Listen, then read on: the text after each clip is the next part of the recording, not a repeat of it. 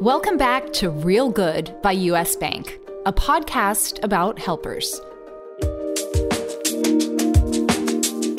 The post George Floyd movement has been quite inspiring to see because it's I've had more conversations in the last few months with non people of color about people of color issues than ever before in my life. But I also think people need to realize like this is something that the country has dealt with for since the beginning of time, so centuries. And this isn't going to change in the 2020 decade. I'm Faith Salie, and we are so glad to be able to bring you another season of Real Good.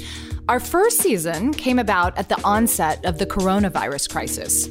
In our efforts to understand where work needed to be done to help communities in need during the pandemic, we learned that the issues they were struggling with didn't crop up during COVID. They're long standing concerns with roots in racial disparity, socioeconomic opportunity gaps, and so much more. That was last year. And while we didn't really know whether we'd still be dealing with COVID, we absolutely knew the problems we spoke about last season would still be around. So we broadened our scope and sought out more people doing good in and out of the nonprofit world. This season, we're going to hear from folks spanning different fields and enacting different missions, but one thing remains the same for everyone you're going to meet they're helpers they're doing real good. This week, our guest is Henri Pierre Jacques, managing director and co founder of Harlem Capital. Venture capital is all about funders giving entrepreneurs a shot at taking their businesses to the next level. But what happens when the people holding the purse strings are a small group of mostly white, mostly male funders, mostly in hoodies? You get people like Henri and organizations like Harlem Capital coming in to change the game. Henri, I was uh, reading your Twitter feed this morning, and one of your uh, keys to success is to dress in real clothes every day. So I have to tell you, only for you, I put on this sweater and jeans because otherwise it would have been me in the t-shirt and the Athleta mom school drop-off pants. Yep, no, it's it's important to create uh, routines for yourself. I see you have a very professional t-shirt on. Uh, this is my athleisure t-shirt. okay. Um, will you pronounce your full name for me? Henri Pierre Jacques. Okay, so you don't really lean into the French pronunciation as much as I've been wanting no, to. Not not not while we're in the states. do you w- when you're not in the states? Do you pronounce it differently? I mean, you have a your, your family has a Haitian background. Is that right? Correct. Yeah. I mean, once you go abroad, people usually say Henri in a little little more uh, French accent. Yeah, sometimes. but there's more to it. It's Pierre Jacques, right? Exactly. Um, you. I mean, these are just some of the the bona fides that come with your name. Uh, these lists you've been on Forbes 30 under 30, Inc. Uh, 30 under 30, Ebony Power 100, Root 100, Crain's, New York Rising Star, and Business Insider Rising Star. Um, to have star attached to your name um, and and power is is that pressure? Is that responsibility? How does that feel? No, I think you know, at first, Forbes was the first one that we got, and probably the one that we really wanted the most, because um, it's just the one that you know a lot as when you're, you're younger. Um, I think after time, you kind of get used to it to some extent. You know, you still wear it and you still understand its meaning and power. Can you tell me about your introduction to, to the world of investing? How how young were you, and and how was your curiosity piqued? Definitely my mom. Um, it's funny. I was I was texting my mom about this last week because um, I saw a quote from Robert Kiyosaki, who's the the author of Rich Dad Poor Dad, um, which was probably the first business book I read, which was in middle mm. school. My mom, my mom gave it to me. He has a board game called Cash Flow, which is basically like Monopoly for adults. It's like real, like you, you use mortgages and there's interest payments, so it's a lot more real life. Um, I was just texting her that, and I was like, that probably was the most influential book of my life. Wow. Um, and so yeah, it was it was middle school. I, I read that book uh, I started trading stocks. My mom, uh, I used to get allowance if I did my work. Uh, it was twenty five dollars every two weeks. But if I gave my mom back twenty five dollars, she would double it and put it into stocks. I couldn't get it back, but she would double and put in stock. So Home Depot has actually been my best performing stock ever um, because that was a stock I invested in when I was in high school for my my chores, and you realize the compounding value of interest and dividends. Um, like that that philosophy just really came from my mom, and she's a physician, but she's always had interests on the business side, um, and so like she's really the one who encouraged me uh, to get into business. And I think you know once I got to college uh, I was like, it's very clear that I'm, I'm going down the finance path and, and, not during the medical field, which my dad wanted me to be a doctor very much. Why? Why is it? Why was that book so influential to you as a kid? Why why did you fall in love with business? I mean, I, I think of what I loved in high school and it was, you know, Pride and Prejudice, and you're there with Rich Dad Poor Dad. Actually in middle school it sounds like. Um, so so what was what's the appeal? What's the draw? Um, well first I love math that was always my best subject. So I'm, I'm really good at math. I like numbers. Um, that book in particular, I think it's it was more of a mindset uh, about like why you know Robert Kiyosaki his whole philosophy is that like being poor first starts in your mind, um, and that you have to change your mindset. And so he you know he talks about having real teachers versus fake teachers, and part of the issue with the American education system is that we don't teach you how to do your taxes. We don't teach you how to have equity and ownership and all these like different structures. But the whole goal is like for you to teach to get a job to make money to then do these things, but we're not actually teaching things we want you to do. And so his whole belief is that rich people don't want poor people to actually know these things. Right. And so he like breaks down a lot of things, assets, liabilities, real estate into very simplified ways. And he tries to educate the normal person to understand how do rich people think and how do we break down these terminologies because like every industry, whether it's you know the medical field, legal field, finance field, you know we create these terms like EBITDA, right, which is basically cash. What does that stand um, for? Earnings before interest, tax, depreciation, oh, amortization. Oh okay, it's like the it's like the the number one term in in, in finance, and particularly in private equity. But essentially, it means cash flow right? But like every industry, you there's these terminologies, and the same is true in tax industry, like where you're creating barriers because if I can understand your language, then I don't need to pay you to do the work for me. Right? If people knew how to do their taxes, there would be no need for tax accounts. People people knew how to read legal jargon, there'd be no need for lawyers. And the same is true for bankers. If people knew what EBITDA was and covenants, there'd be no need for bankers. This reminds me this reminds me of why the Protestant Reformation changed everything, right? It was like if people knew how to read the Bible, the idea was like we can we can do this ourselves. This, but what you're outlining really is a, a kind of revolution. Yeah, so I think that you know that's his whole philosophy is um, he's had a number of books, but he basically like makes things very simplified. And so at the middle school, obviously you need it to be super simple. Uh, and I understood it, and I was like, this makes a lot of sense. Um, I'm interested, and you know, I read a couple of his books, and I was like, let's learn some more. I don't read a lot of books. I don't like reading, uh, so reading a bunch of his books actually was a big deal for me.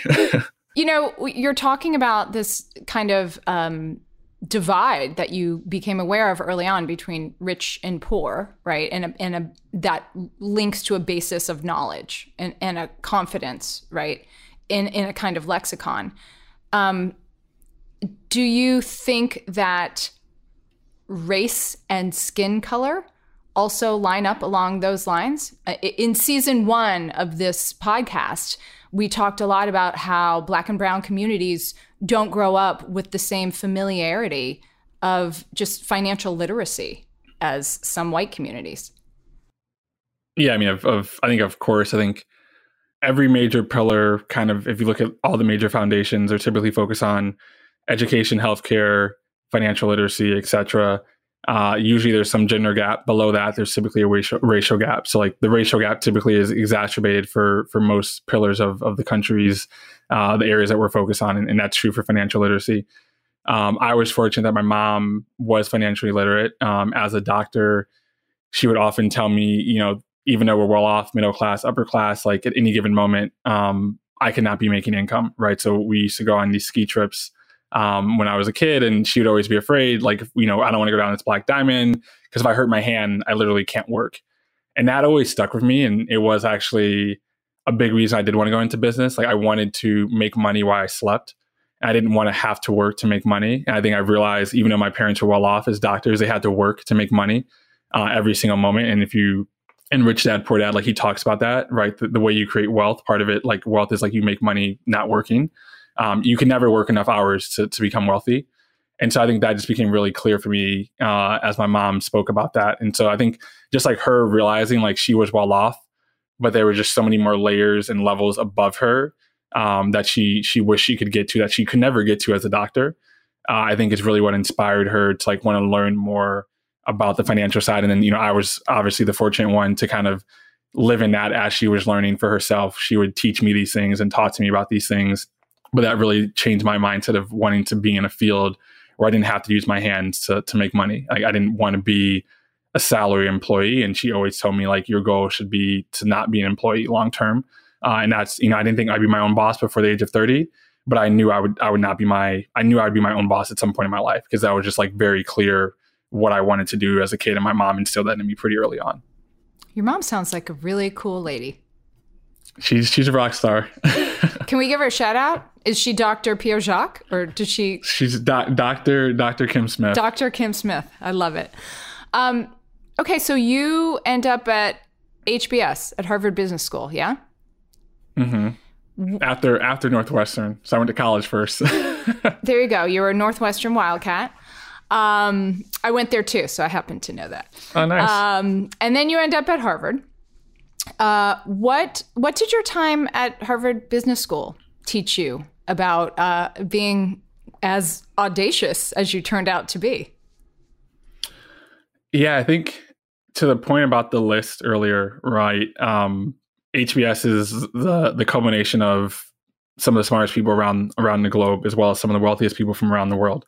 And so I think just like every step in life, like where you where you think you're the smartest, uh, I like to go into rooms where like I'm no longer am. So you know whether it be high school and obviously you're really smart, then you go to college and you're like, oh, like now everybody from around the world is coming to Northwestern, and then you go into investment banking. Now you know you're in finance, and everybody is really good at finance.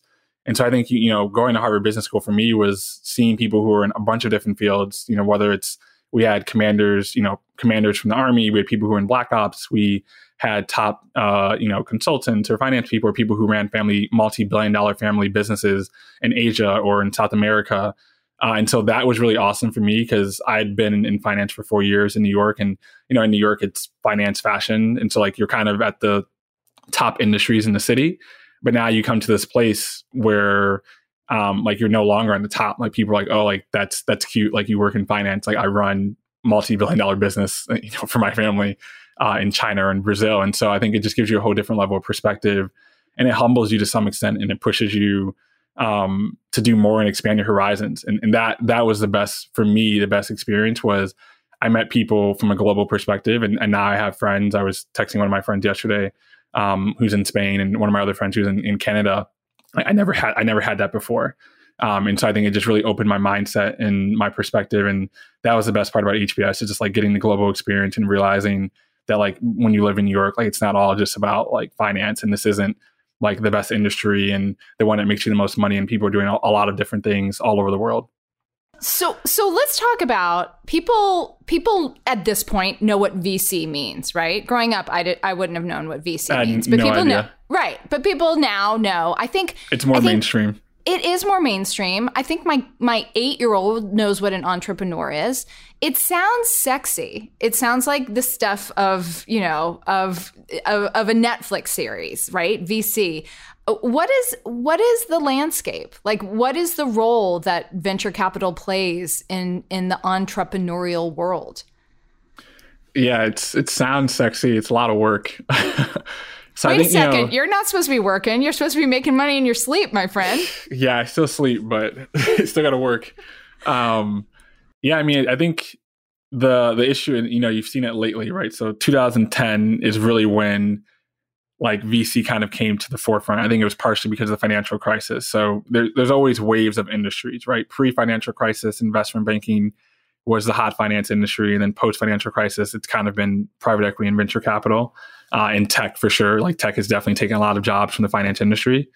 Um, and so I think, you know, part of it is that it's really easy to get into from an asset perspective because you don't need as much money to give entrepreneurs money right? So traditionally speaking, if you're thinking about like private equity, which is billions of dollars that these funds have, or hedge funds, it's hundreds of millions of dollars. For a venture capital fund, you can raise a five, $10 million fund and be a real player. Like you can be in any room, you can connect with people, you can say, hey, I'll give you a $100,000. And so it's really opened the door to a lot of people who traditionally couldn't get into most finance industries in terms of like starting their own funds, which is actually why we started in venture, right? We worked in private equity before business school. And a question we often get asked is like, you don't have venture experience. Why are you raising a VC fund? Why don't you raise a private equity fund?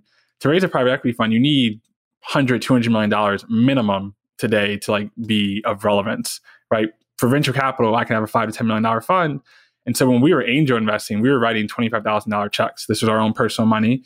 We'd each put in 5,000 and it'd be 25,000 total. Like founders would actually take our money, right? What other industry would somebody say, Hey, like I'll take $25,000, do the legal work, put you on my cap table, share information, have phone calls with you, right? You can't do that in most finance industries. So like venture capital is an industry where if you have a little extra money and $25,000 obviously is significant for a lot of people, um, but if you have the money, you can give 25,000. Founders will talk to you. They'll give you their time and they'll give you a piece of their business. And, and that's really rare. I think that's probably what's led to the proliferation of venture capital much faster than these other industries that have been around for a longer time and why it is more mainstream because it can touch more people. Now, lower income, like you still can't get access because you're not a accredited investor. But even for accredited investors, which is a $200,000 plus salary, they oftentimes didn't make enough money to get into these under in other industry other industries. Will you describe for us what your industry looks like? Like, to whom, for the most part, are venture capitalists giving money? Well, I mean, to be blunt, to whom would be white men? There you but go. I think from from a broader perspective, the VC industry traditionally has focused on tech product startups. Um, today, that usually means software, is the way people say it to make it sound sexier. So if if you had to kind of assign a number, uh, what what percentage would you say of most venture capital investing goes toward people who aren't white men? Um, capital wise, four percent. Deal four percent. Yeah, cap like from a capital perspective, in terms of like deal numbers, it's like ten and twelve. And what percentage of investments are made by non white or female identifying investors? So, men, I think, are roughly like 88% of investors. Um, so, probably like including minorities and women, somewhere between 10 and 15% probably of investors. Now, the partner level, that's even lower, obviously um, but usually less than 15%. Uh, most, I think I saw a stat recently, um, it was like 65% of funds didn't have a, a, woman or black partner, like one woman or black partner. Is that why you're doing this? Yeah, it's a, it's a big reason. Um, I think, you know, so we worked at ICV, which I mentioned was a black owned private equity fund. And that was super eye opening, right? And Jarrid and I were crewmates. So we worked together. We started this while we were there and so for us to like every day go in and see black men with a billion plus of capital investing, which most people never get to see, it's very rare. That's the fourth largest black owned private equity fund in the country. Like that really empowered us and was super inspiring for us and really is what gave us the confidence to say, hey, like, it can be done. Like we every day we come to this office, we see it done. Like why don't we like why don't we be the next ICV? Why don't we do this for ourselves? Did you uh, see any black women? No, so the ICV had five partners. Four were black men. One was an Indian woman. So I mean, yeah, for sure. Like black women, it's even more dire in the finance industry. Um, one of my my friends, Kesha Cash, she she closed announced her fund uh, two days it. ago. Her last name is Cash. It is. It oh. Oh, that's so good. Um, which was fifty five million dollars um, for her fund two. That's the largest um, single black woman fund in venture ever. And 55 million sounds like a lot of money, but when funds are raising billions of dollars, like it kind of gives you a comparison. Uh, and it just goes to like the the capital gap, right? One percent of all assets globally are run by women or minorities. Like this is across 1%. all asset classes. Mm-hmm. Wow. Um, how much are we talking about? Like, what's the aggregate number of dollars that we're dealing with when it comes to venture capital investments? So last year, the number of dollars I got invested into venture were, I think, roughly 180 billion. Um, now 180 billion. I'm sorry, I keep repeating these numbers because they are very, very big and sometimes but, very but small. Thing, yeah, so I think so 180 billion sounds like a lot, right? But when you compare yes. that to so the largest private equity fund is Blackstone.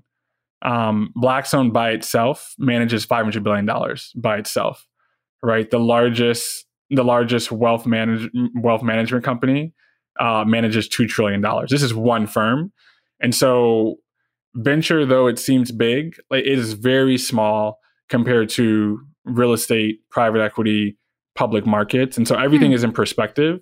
Um, which is why like the numbers can sound big, like oh, this black woman raised fifty five million dollars. Uh, or even for us, right? Like we raised forty million dollars. Like that's that's a big deal, obviously, but it's peanuts in the schemes of the investing world. I mean, this, you know, people are managers are making this for their salaries. And so I think you have to understand that yes, like I'm not saying that what I've done is not successful, but I want to get what I deserve. And like I know that the other managers and, and a lot of top managers of color talk about this who are big. Um, like, but like I should have more based on my performance and my peers who are doing worse than me are managing billions more than me. And usually it's largely due to race and access to capital and, in rooms that you're in. What propels this structure? Why? Why, I mean, why just, is that the, the, case? There's there's so many things, but I think um, it's so institutionalized, right? Like the way this world works, it's such a black box. Venture and investors and fund managers, it's all a black box. Nobody really knows like why you're making box. a decision. Yeah, it, it is. It's a white black box. so, so, um, and so as a result, because there's a lack of transparency, typically it's just very network driven. And I like this person, and I feel like this person's going to be successful. Um, and there's a lot of institutional barriers, and I think now people are beginning to take that down, but it's going to take a long time. I think people really the post George Floyd movement has been quite inspiring to see because it's I've had more conversations in the last few months with non people of color about people of color issues than ever before in my life. But I also think people need to realize like this is something that the country has dealt with for since the beginning of time, so centuries. And this isn't going to change in the 2020 decade. This isn't going to be like a 10 year now we have equal pay and you know now the wealth gap is closed. Like this is going to take decades um, because there's hundred year head start for people who are in positions of power and they're going to continue to try to maintain their positions of power. They're not going to just give it away because they're charity and they feel good about themselves. Uh, they're going to fight for it, right? And you're, you're seeing that in the political environment today. And so I think people have to understand like this is going to be a long fight. This is a great start. It's a, an inflection point to inspire people who typically have never even thought about these topics or issues. But like it's a long game. I think a lot of people, you know, I fear that people are going to burn out. You know, similar to uh, the Me Too movement. Like diversity for the last five years has essentially been women and gender focus. And like the VC data has not changed. It kind of went up and then it stayed at 3%. And actually, last quarter was the worst quarter of female funding since 2007. Right. And that kind of dropped. Now, did it drop because there was fatigue? Did it drop because now all of a sudden people were, you know, focused on Black lives?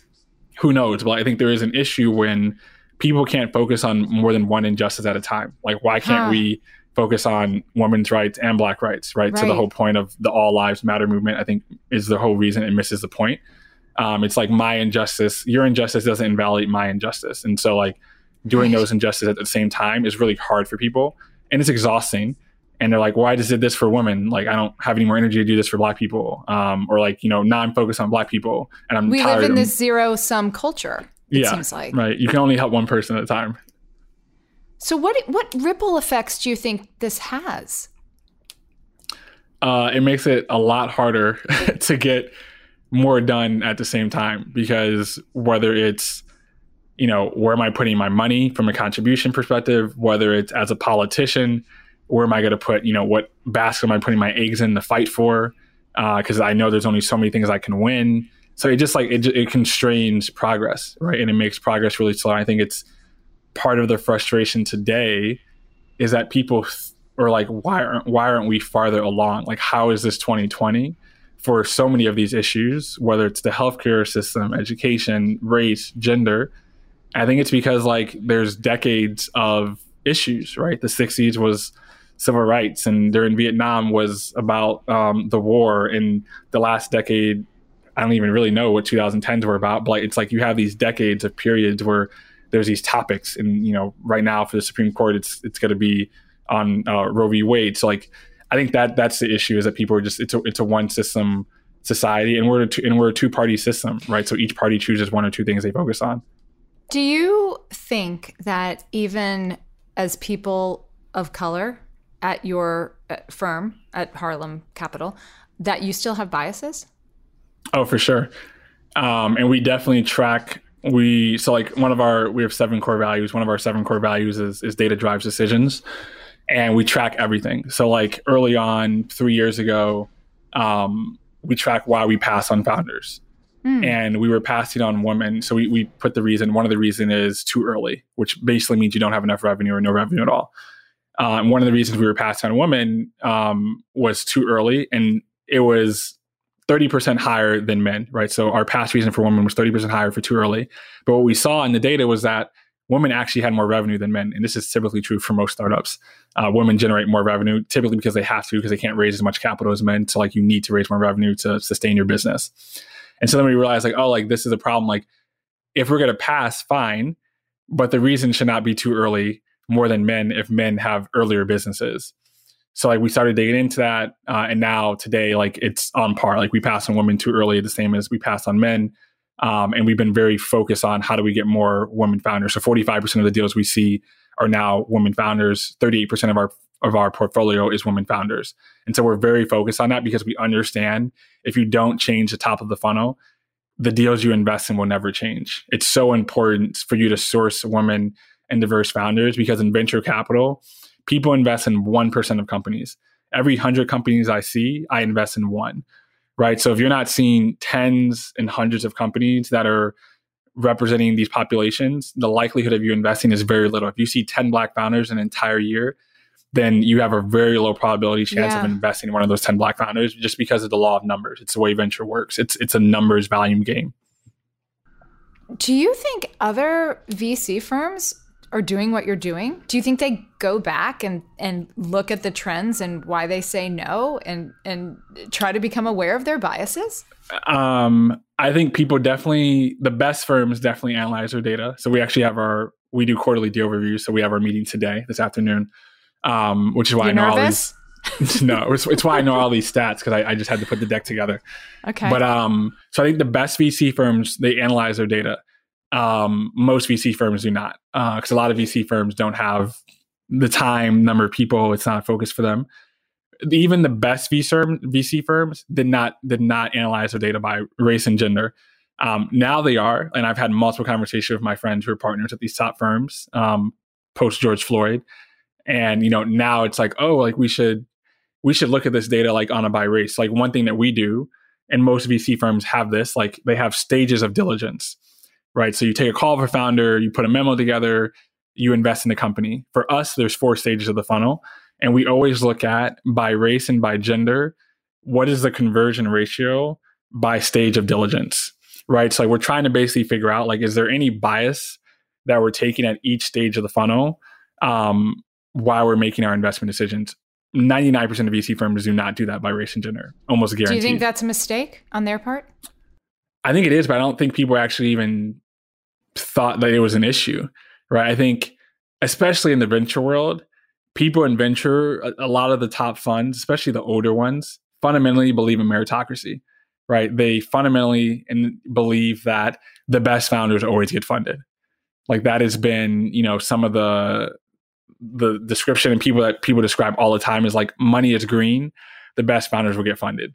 And I think people now are realizing um, that that's just fundamentally not true. And the same is true for for everything in life, for jobs, for school. Like even at Harvard yeah. Business School, everybody was smart, but like I think what I also realized was like a lot of these people are like are pretty average, right? And you know, not to describe like you're smart, but like are you like the super? Are you a PhD rocket science? No, but like, do you deserve to be here? Yes. But like, are you smarter than the, you know, some of my other friends? No.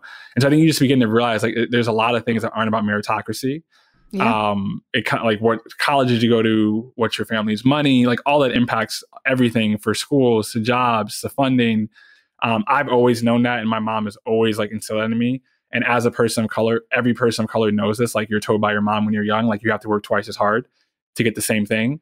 And you just know that as a kid, like you just grow up. It's same for women. Like it's I mean, like li- dancing literally, in heels literally, backwards. literally for like the pay gap, like I literally have to work twice as hard as you to make the same amount of money. Right. Like there's like there's a literal and there's a figurative. And so I think that has been instilled in us for a long time. And we I just never have believed in meritocracy personally. The the American dream to me uh, has never been about like hard work leads to success. What's your American dream?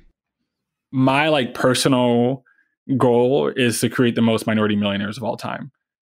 That's like my personal mission because I think what, you know, I don't value in my it's funny because I've always liked I've always loved the money since I was a kid. My mom was like, at some point you won't like money, you'll realize like money doesn't solve everything. And I think at some point my mom realized like, oh, like you're never gonna not love money.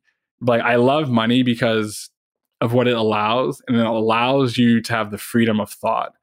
And so when I think about even for us, like when we were raising the fund, all we can think about was like, okay, we have to get this money. Like, I need to like, can you give me money? Can, it's all you're thinking about. And once you have it, and now I can focus on the business. Now I can focus on helping our founders. Now I can focus on developing the ecosystem. It gives me the freedom to just like take risk and to to think about things that I couldn't think about versus like I'm trying to put food on the plate. I'm trying to like have money to like pay my employees. And that to me is like the the power of of, of wealth and money is like you just have the ability to like be free. Um, I think you know wealth has a lot of meaning. It's not just about money. Uh, my my wife, she's a she's a consultant, and she has this phrase with wealth, and it's about time, it's about health, uh, it's about freedom, right? And there's so many. So I think there's a lot of things outside of just the money, but I think the money component often enables you to have the health that leads to great wealth, the, the, the time that leads to freedom, uh, and that's really important for me. I think a lot of people of color are constantly working, and women as well, just working so hard to get to the end. But it's like the journey is the best part, right? So when I when I have a goal like raising a billion dollars in 20 years, if I raise it, great. But if I don't, like, what did I learn during that 20 year period? Mm-hmm. Like that's that's really what's most important is like the journey of getting to that point, and the goal is just the end the end game. Uh, and oftentimes your goal changes during those 20 years because in 20 years is no longer important to you. That's right. Yeah. What did you learn? Whom did you help? What does a more equitable business landscape look like, do you think, for minority and women owned businesses? Um, I mean, I think to start, you have to get more capital to fund managers of color and women um, who will then pass it down. I do not think that the existing institutions are going to be the ones that solve this issue. Um, I think you've seen this with in other industries outside of venture capital, like finance or tech it's gotten better in tech. You know, Google goes from two percent to three percent. The you know people of color or whatever their numbers are, uh, and typically these aren't in the engineering side or whatever it may be. And the same in finance, but you, you kind of hit this this this ceiling. Same in Ivy Leagues, right? Ivy League schools have been six percent black students for as long as I can remember. And so I, I just don't think the existing institutions are going to be the one in any near term to solve these issues. I think they'll get better because they have to, because people are now keeping them accountable but I think they just fundamentally have ceilings to like what they think they have to do. I think it's going to take women minorities to solve these problems on their own. I think you need more funds and more firms that are run by women and minorities um, who care about this and it's in their DNA. Like we always say, diversity is in our DNA because uh, we've lived this experience. It's important mm. to us versus like somebody who all of a sudden is like, oh yeah, like diversity matters or diversity leads to better returns. Like I'm not doing this because diversity leads to better returns. I'm doing this because diversity is like what I care about. And I think ultimately, um, I was talking to one of my interns last night, like you will never beat somebody who is doing their life's work. You, you can always you can always work as hard as you want, but like if somebody's doing their life's work or doing um, what they're what they love, like you'll never beat them. It's almost impossible, especially if they're good and they're smart, right? And so I think for a lot of people of color and women, like this is just something that's fundamentally really important to them um, because they lived it, they saw their parents go through it, they were immigrants or their parents were immigrants, whatever it may be. And so I just don't think the same passion level will happen. You know, I applaud these firms for trying and they should do it something, but I don't think long term that's going to lead to the change that we're going to need. We've been, you know, this is something that's been happening for decades and we're still here at 2020. Like, still feels like we've gone very, like we, we've run one meter or 100 meter dash.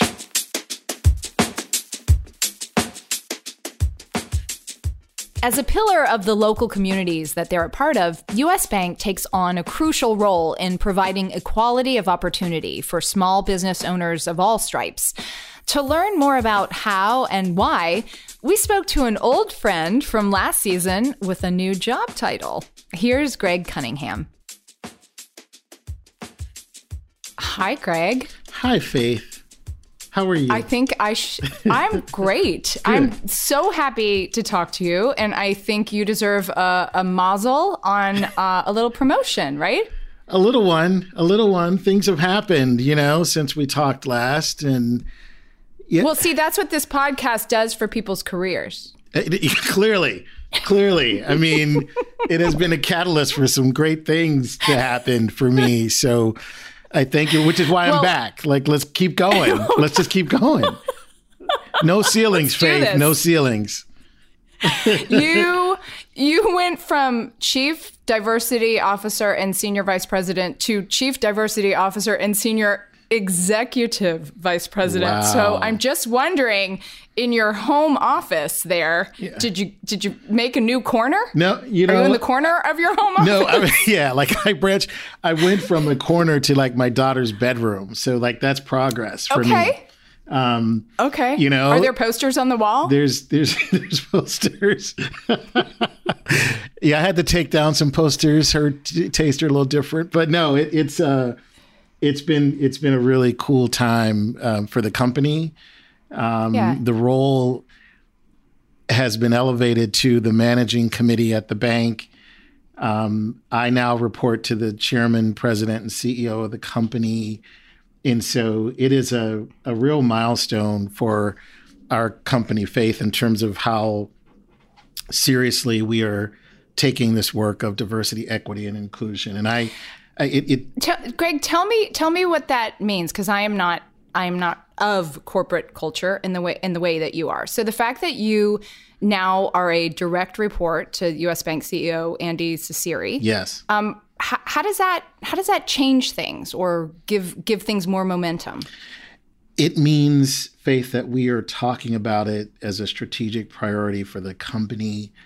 That we aren't talking about it as a program or something that is sort of a nice thing to do. We are having conversations at the highest level of the organization every day. And, you know, I have a seat at the table along with um, all of the other direct reports of the CEO. And so we're just having different conversations that are more about how do we integrate this into the core business every single day versus it being an afterthought. And when we're yeah. establishing strategic priorities for the organization, this is one of them. Um, and that feels good. Yeah. Uh, would you say that this is a, a, like an incredible amount of speed with which this change has occur- has occurred? I mean, look, I talked to you.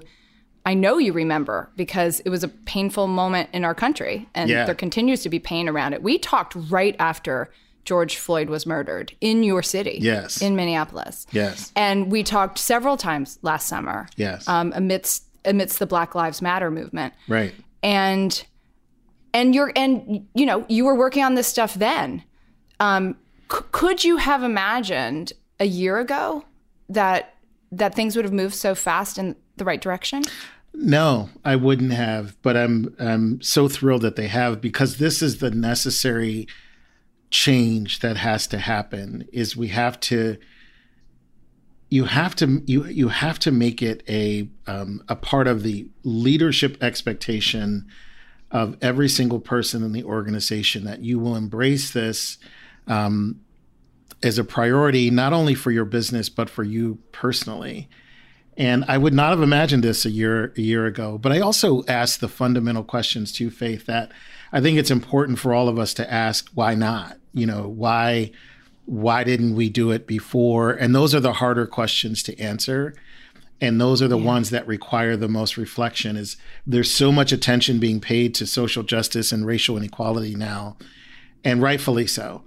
Um, but you do have to stop for a moment and say, well, what took us so long? And you know, it was it was a shame that we had to have this incident with George Floyd and that it happened during COVID 19. But I think your answer to that question of why didn't we do this before is a really important one um, for all of us. Are you all are you all explicitly asking that? Yeah. Yes. You have oh. to. You have to. Are these, I mean, is that conversation asked on Zoom calls and people all kind of chime in with their thoughts? Not- like what what does that conversation look like? you know, it, it looks like a lot of silence and it looks like a lot of, you know, that uncomfortable moment that we're all getting used to. You know, we're building stamina around that faith. Like we're building stamina around those moments where there there really aren't good answers, but we have to talk about them and we have to lean into this notion of this is just something that's really tough and I have to sit with that and I have to reflect on that as a leader and go forward. Um, because I'm this is not about shaming and blaming people or trying to put people on the spot, but it does require people to sort of do that deep self-reflection. That's the only way we will move forward is when you lean into that discomfort.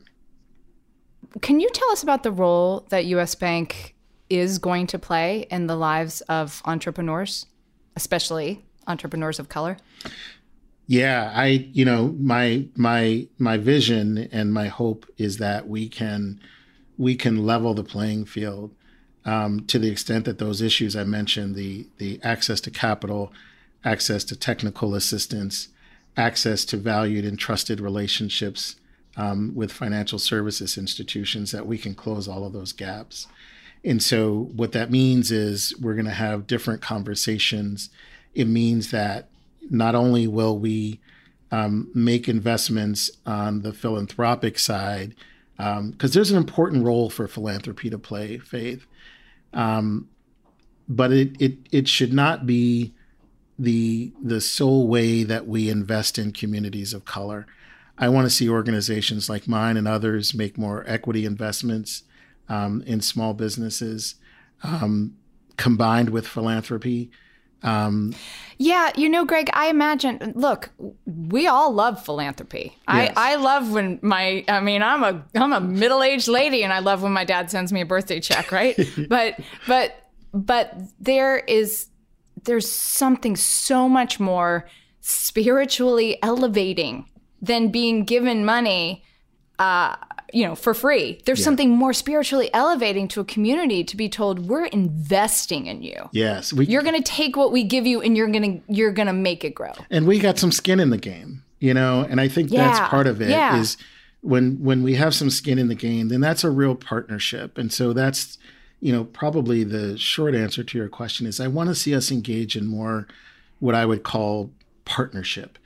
And that means having um, what a great friend of mine, Robert Blackwell, always characterizes as meaning, doing meaningful business and treating these communities not as deficit communities, but seeing them as asset based communities, that there's incredible assets worth cultivating and worth nurturing.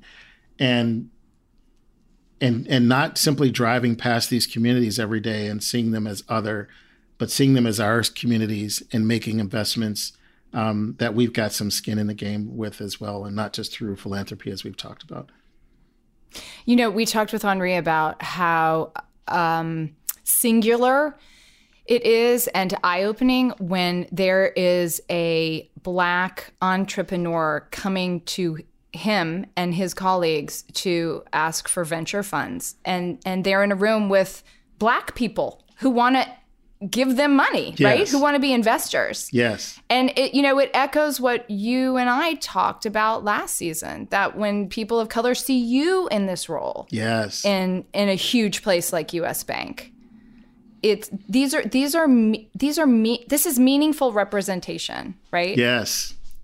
And it's more than representation because you're saying it's it. You know, you go from representation to actual skin in the game to investment. It's adopting you know it's it's mutual responsibility um, it's a swahili word i love we actually named a scholarship after it it's called ujima and it means Ujima. ujima it means collective responsibility and you know that to me is underlying all of this is we have to have collective responsibility for each other and for our communities and the the racial wealth gap is something that all of us have some ownership and we all have a stake in it um, and so i want to see us begin to think about you know these communities as assets potential assets that deserve to be cultivated um, that ultimately will lift us all up Thanks so much for listening to Real Good by US Bank. If you like what you heard, listen and subscribe wherever you get your podcasts. See you next week.